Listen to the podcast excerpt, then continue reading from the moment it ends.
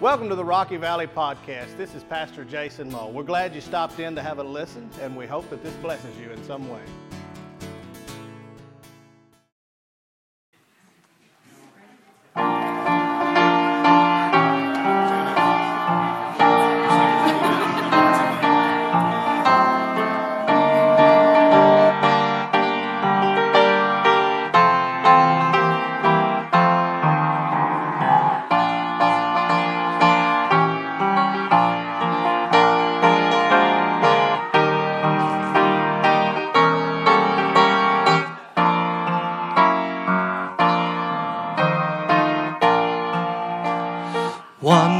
Grace of Jesus, greater than all my sin. How shall my tongue describe it? Where shall its praise begin?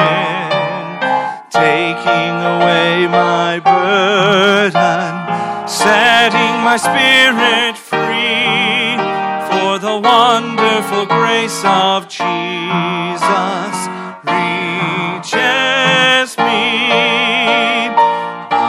Wonderful the matchless grace of Jesus, deeper than the mighty rolling sea, higher than the mountain, sparkling like a fountain, all sufficient grace for even me. Broader than the scopes of my transgression, seeing it greater far than all my sin and shame. Oh, magnify the precious name of Jesus. Praise his name. Wonderful grace of Jesus, reaching the most defiled. By its transforming power, making him God's dear child, purchasing peace and heaven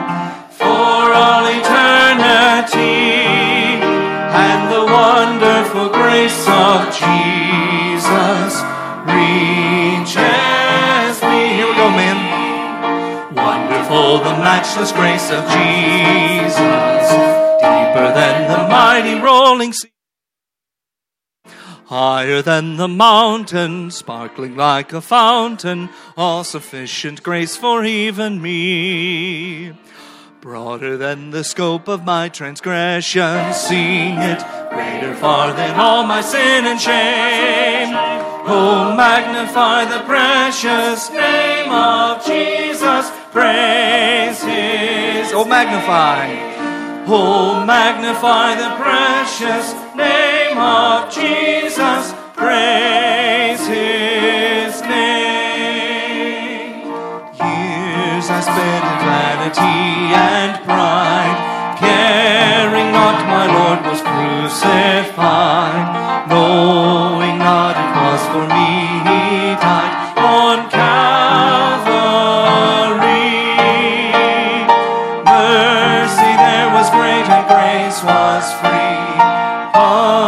There was multiplied to me.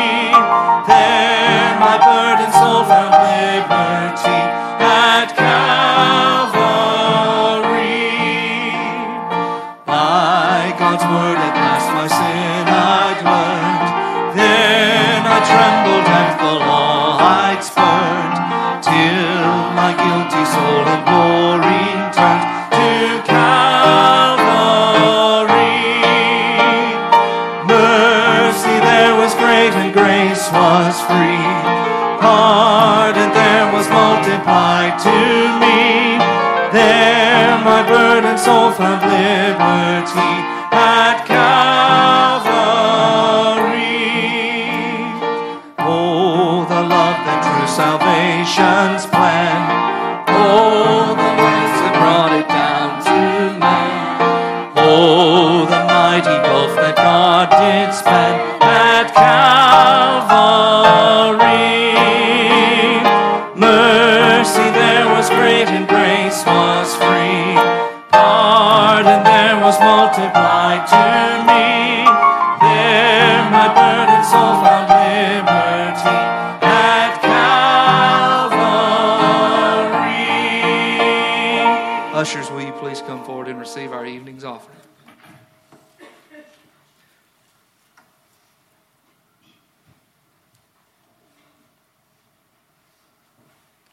Garrett, will you lead our evening prayer?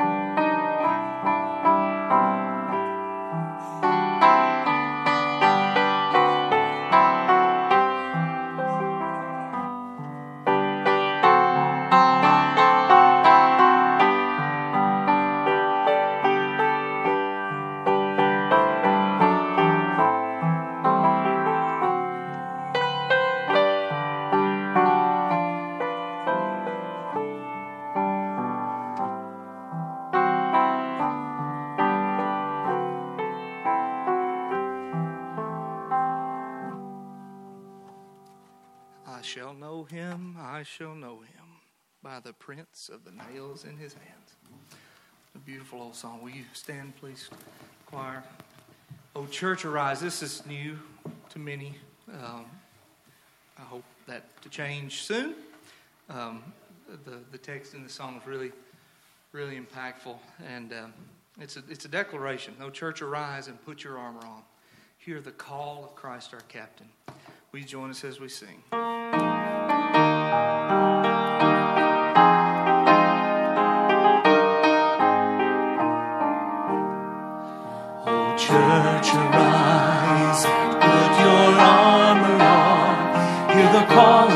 Christ our captain. For now the weak can say that they are strong in the strength that God has given. With shield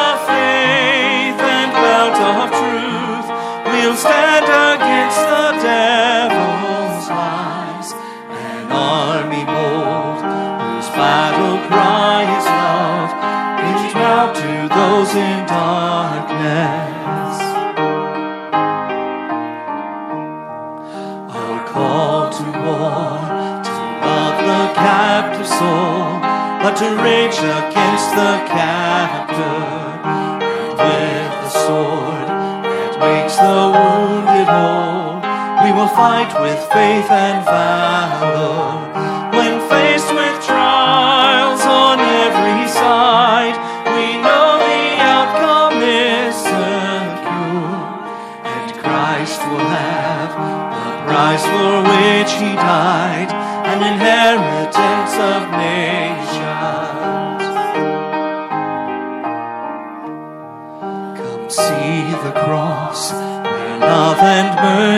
Meet as the Son of God is stricken. And see his foes lie crushed beneath his feet, for the conqueror has risen. And as the stone is rolled away, and Christ emerges from the grave, this victory march continues till the day every eye heart shall see him. So, Spirit, come, will strengthen every stride, give grace for every hurdle, that we may run with faith to win the prize of a servant good and faithful. As saints of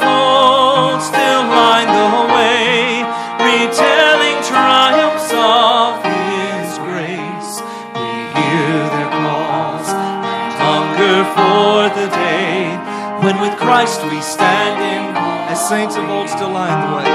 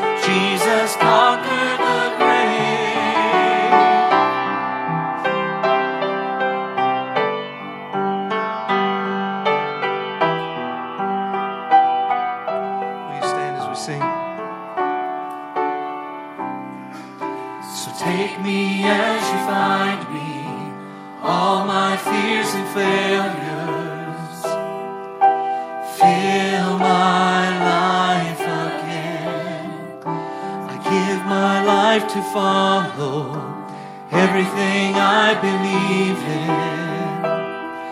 Now I surrender.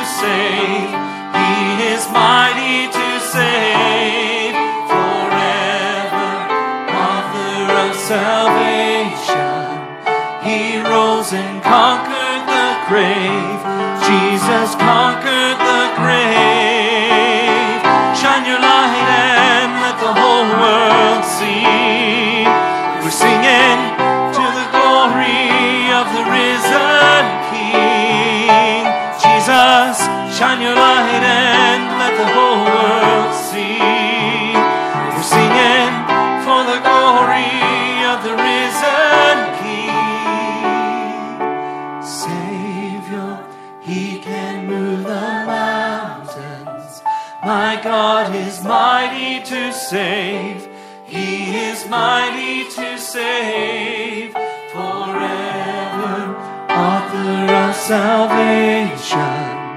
He rose and conquered the grave. Jesus conquered the grave.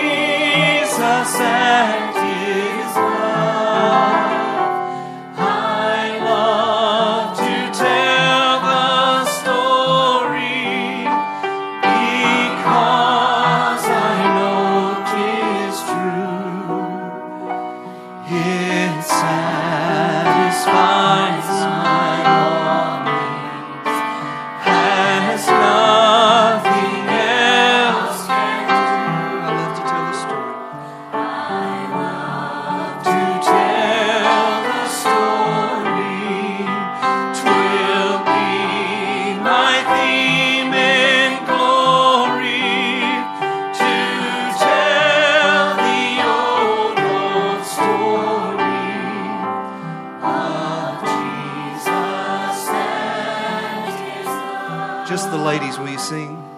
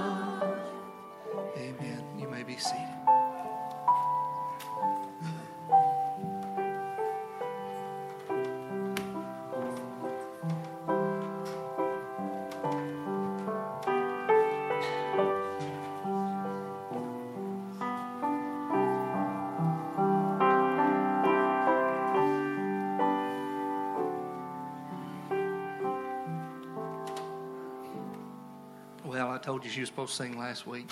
Unforeseen circumstances preventing her from being at church. You got her tonight. Okay? All right. The song, um, Jesus, Draw Me Ever Nearer. Um, beautiful. That's all I can say about it.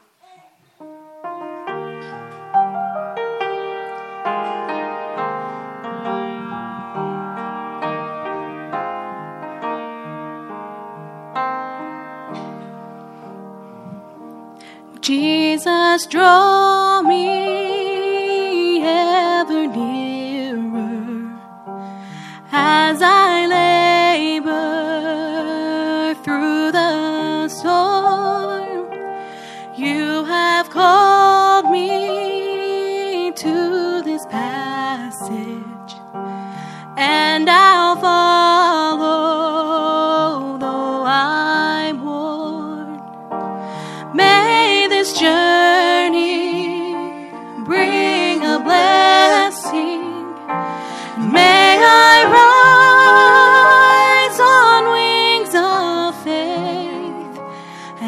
At the end of my heart's testing, with your likeness, let me wake.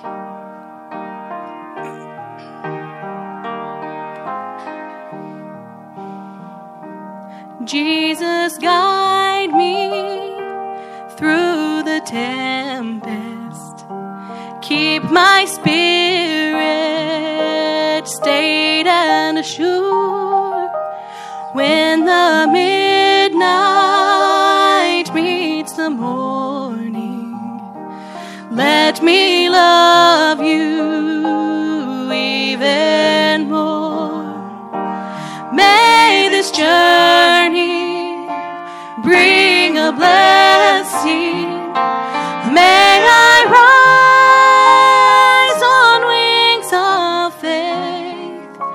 And at the end of my heart's testing, with your likeness, let me wake.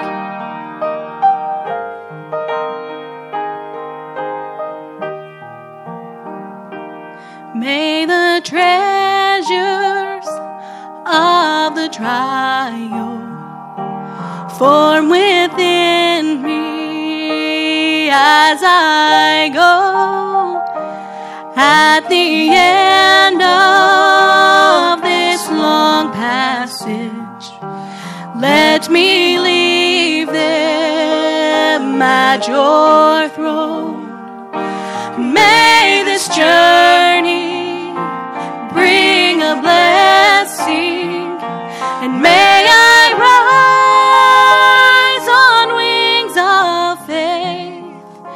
and at the end of this long passage, with me in likeness, let me wake.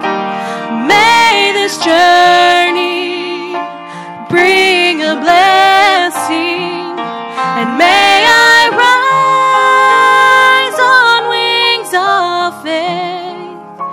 and at the end of my heart's testing, with your likeness, let me wake. With your likeness, let me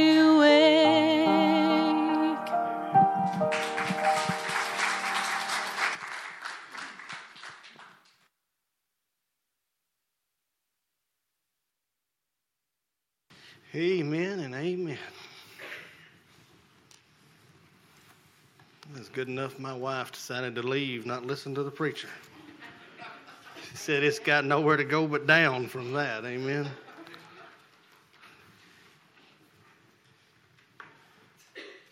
You gonna hung me when I get done preaching, or?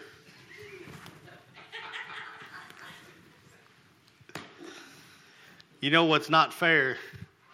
They're all kin, and they, got, they can just do that any night they decide to. James chapter 5. James chapter 5, this evening we get the pleasure of diving back into the book of James. And this evening we'll be focusing on only one verse.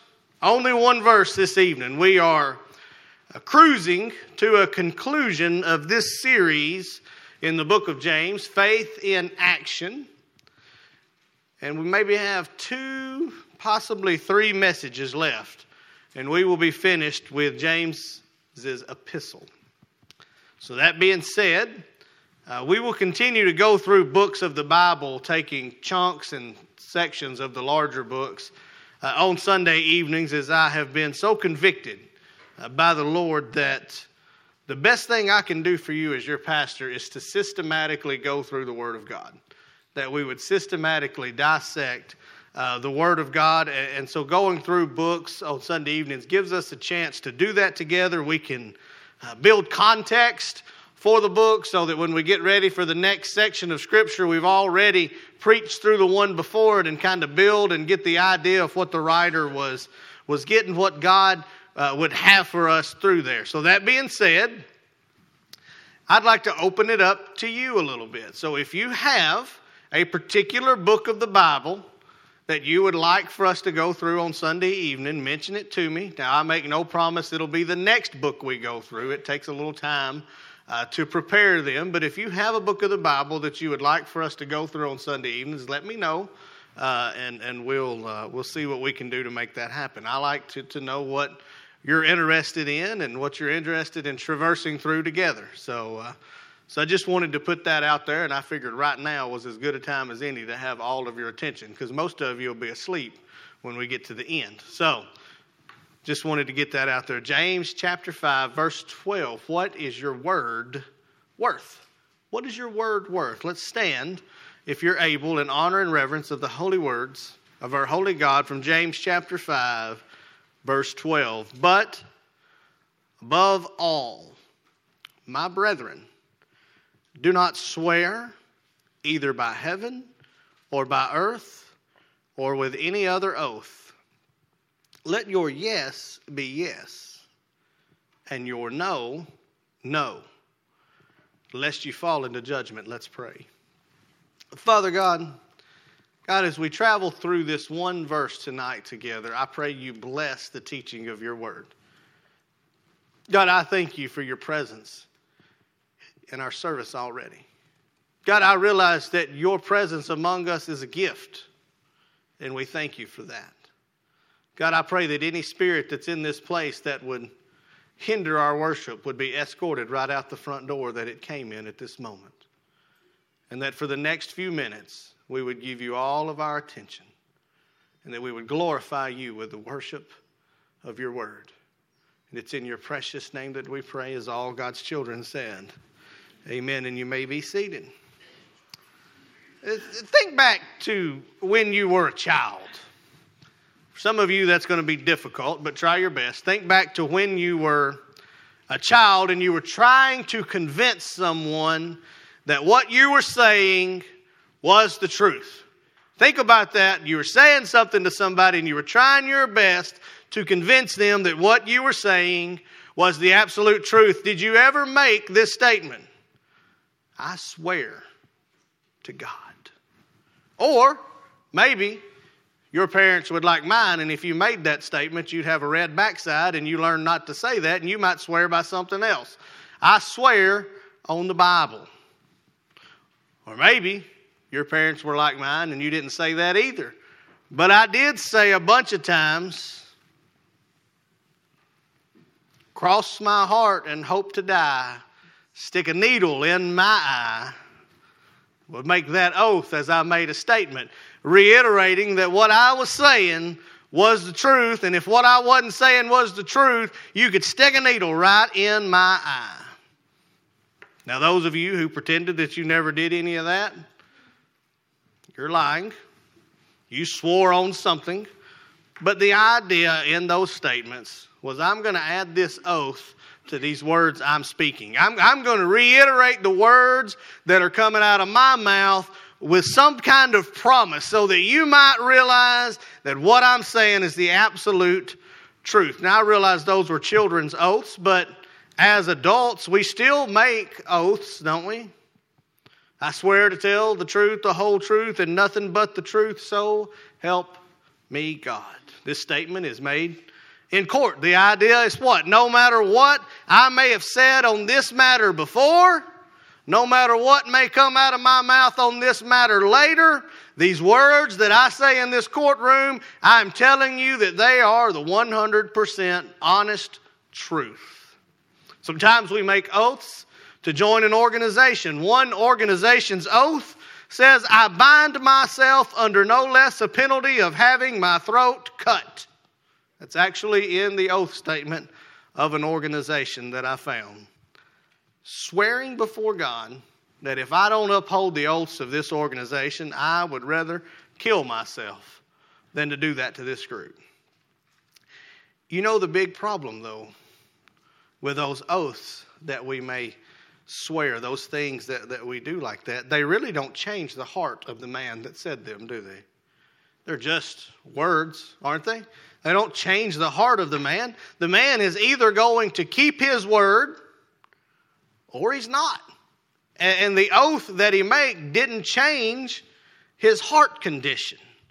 And in fact, I would even say the harder and the more passionately and the more vehemently that someone would swear their oath, the more it reveals the lack of their credibility to begin with. I've got to, I've got to lay it out there and make this statement and swear on everything under heaven because in my life I've been so dishonest that nobody's going to believe me otherwise. I got to put something out there so people will buy into it. And this issue is not an issue that's new. It's an issue that was prevalent in church history. It was an issue that was prevalent among the church in which James is writing as he comes to this verse. He's making this transition and he says quite directly to those, he says, stop swearing. Stop swearing by God's name. Stop swearing by heaven. Stop swearing by earth. Stop swearing. And historically, and certainly in today's time, we would say that people are dishonest and feel the necessity to swear by an oath to add credibility to their statement. And James was writing to them, and he's writing to us, equally applicable today. If you need to swear by an oath, then you're dishonest because your word should show whose, whose you are. Are you a child of God and a child of the truth, or are you a follower of the father of lies? Your word, what's it worth? Your word, what is it worth? Because it is a reflection of who you belong to. Notice with me as James starts here in verse 12. He says this one big word, but. But. Now we've learned that that is what, what I like to call a transition word.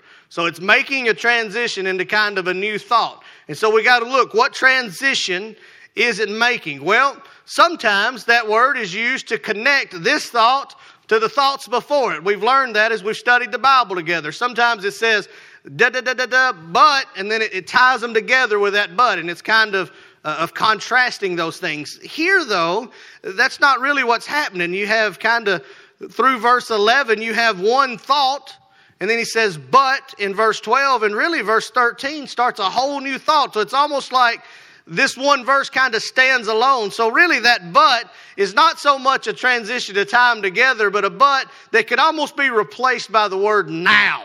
It's almost like if you read through this, you'd finish verse 11 and then you would say, now above all. James is calling your attention to this one sentence to really bring our attention to it. So now above all. And James is closing his letter out.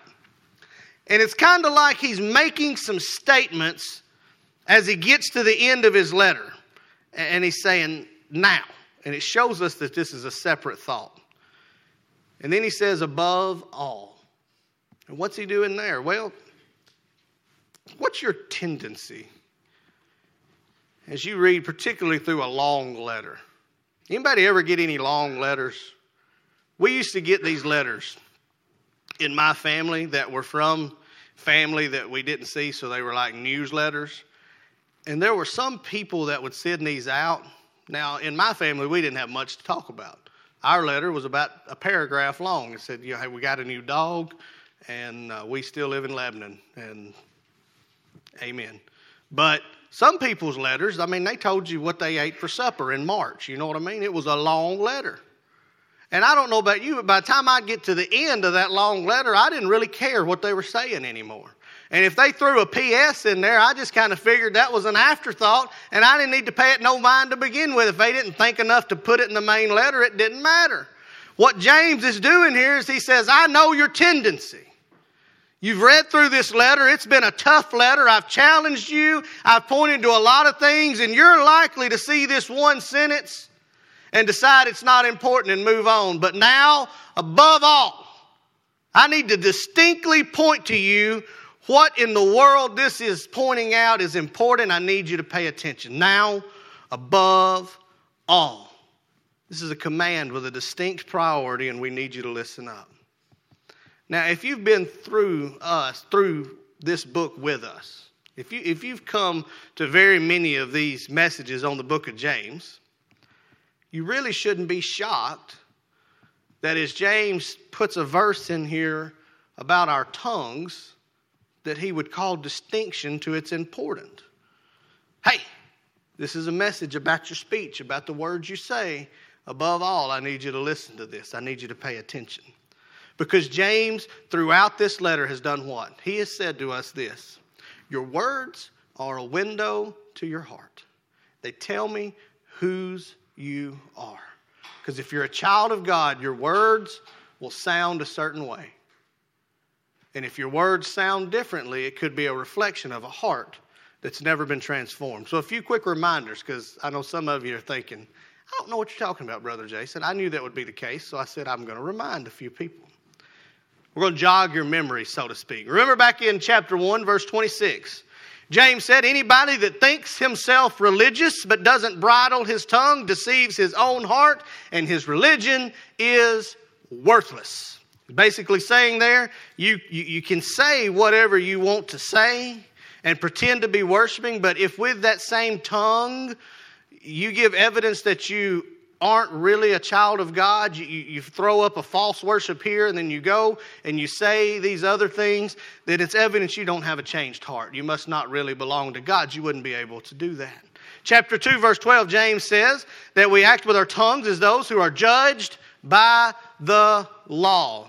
We give evidence of our transformation in the words that we speak. Chapter 3, verse 9, chapter 3 gives us nine verses in verses 2 through 11 on the tongue. Chapter 4, verse 11, he says, Don't speak against one another, because he who speaks against the law and judges the law, you're not a doer of the law, you've become a judge of it. Remember, that's where uh, James was writing, and he pointed out, hey, watch how you speak against your brother, because if you speak judgment against your brother, you've essentially made yourself God. You've said you have the right to judge that man. And so it's no surprise at all that as James deals with the tongue, he says, now above all. So he distinctly writes to us and calls our attention, but then he gives us that restriction, doesn't he? He focuses specifically on the subject of swearing. He says, Now, above all, my brethren, do not swear.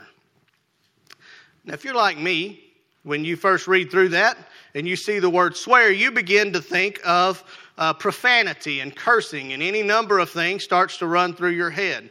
But that's not really what James is speaking of here. He is specifically speaking here of our oath making, uh, our promising in the sense that uh, we had made so many oaths. The church in that time, these people, they had made so many promises. They had sworn by so many things that it kind of watered down even their oaths were not important anymore.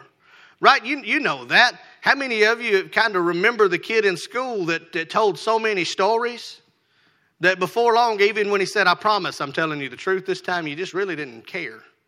Right? And some of you know some adults that, that you've dealt with that maybe have kind of been the same way. And that's what James is really saying here. Don't stop swearing. Stop swearing. You're swearing. It doesn't mean anything anymore. You swear about everything. You find it necessary to, to add to your word by swearing, and this is not something that you shouldn't do. Now, I want to be clear. James is, is not telling us that all oaths we shouldn't make. I mean, a couple of examples. One I gave earlier was the oath in the courtroom, right? James would never tell us as Christians to go into the courtroom and say, hey, I refuse to take this oath to tell the truth in a matter of the law. Another oath that we make is when we stand before our friends and family and join in holy matrimony. We make an oath at that point to love and to protect and to hold and to remain together. We make that oath. But in this culture, we have a tendency to swear by things when it's really not that important, don't we? To kind of, hey, I want to add to what I'm saying. And that's really what James is talking about. So, where does James even get this idea? I mean, James writes this, this letter to the Christians, and so where does he get his thoughts? Where's he coming from? Well, If you'll remember when we started in the book of James, we said that James is really written almost as a commentary to the Sermon on the Mount. The greatest evangelistic sermon that was ever preached by the greatest evangelizing preacher that ever walked on this earth, Jesus Christ, when he stood in Matthew chapter 5 through chapter 8 and gives us his Sermon on the Mount. And in chapter 5, verse 33, Jesus tells us this. He says, You've heard it said of those of old. That's, he's talking about the rabbis. You shall not swear falsely, but perform to the Lord what you have sworn. But I say to you, do not take an oath at all, either by heaven, for it is the throne of God, or by earth, it is the footstool, by Jerusalem, it's the city of the great king. Do not take an oath by your head. You cannot make one hair white nor black. And so in that day, the people had gotten into a habit of swearing. And so here's, here's, what, it, here's what was happening they would swear by things as a symbol of truth, but they wouldn't keep them oaths and they would use this trickery. They said, Well, technically, in the old law, it says that I've got to do anything. The ancient rabbi said, What? Don't swear falsely, but perform anything to the Lord that you've sworn. So they would say that, Well, I didn't really swear by the Lord. I didn't swear by the Lord, so it's not really that big a deal if I break this oath.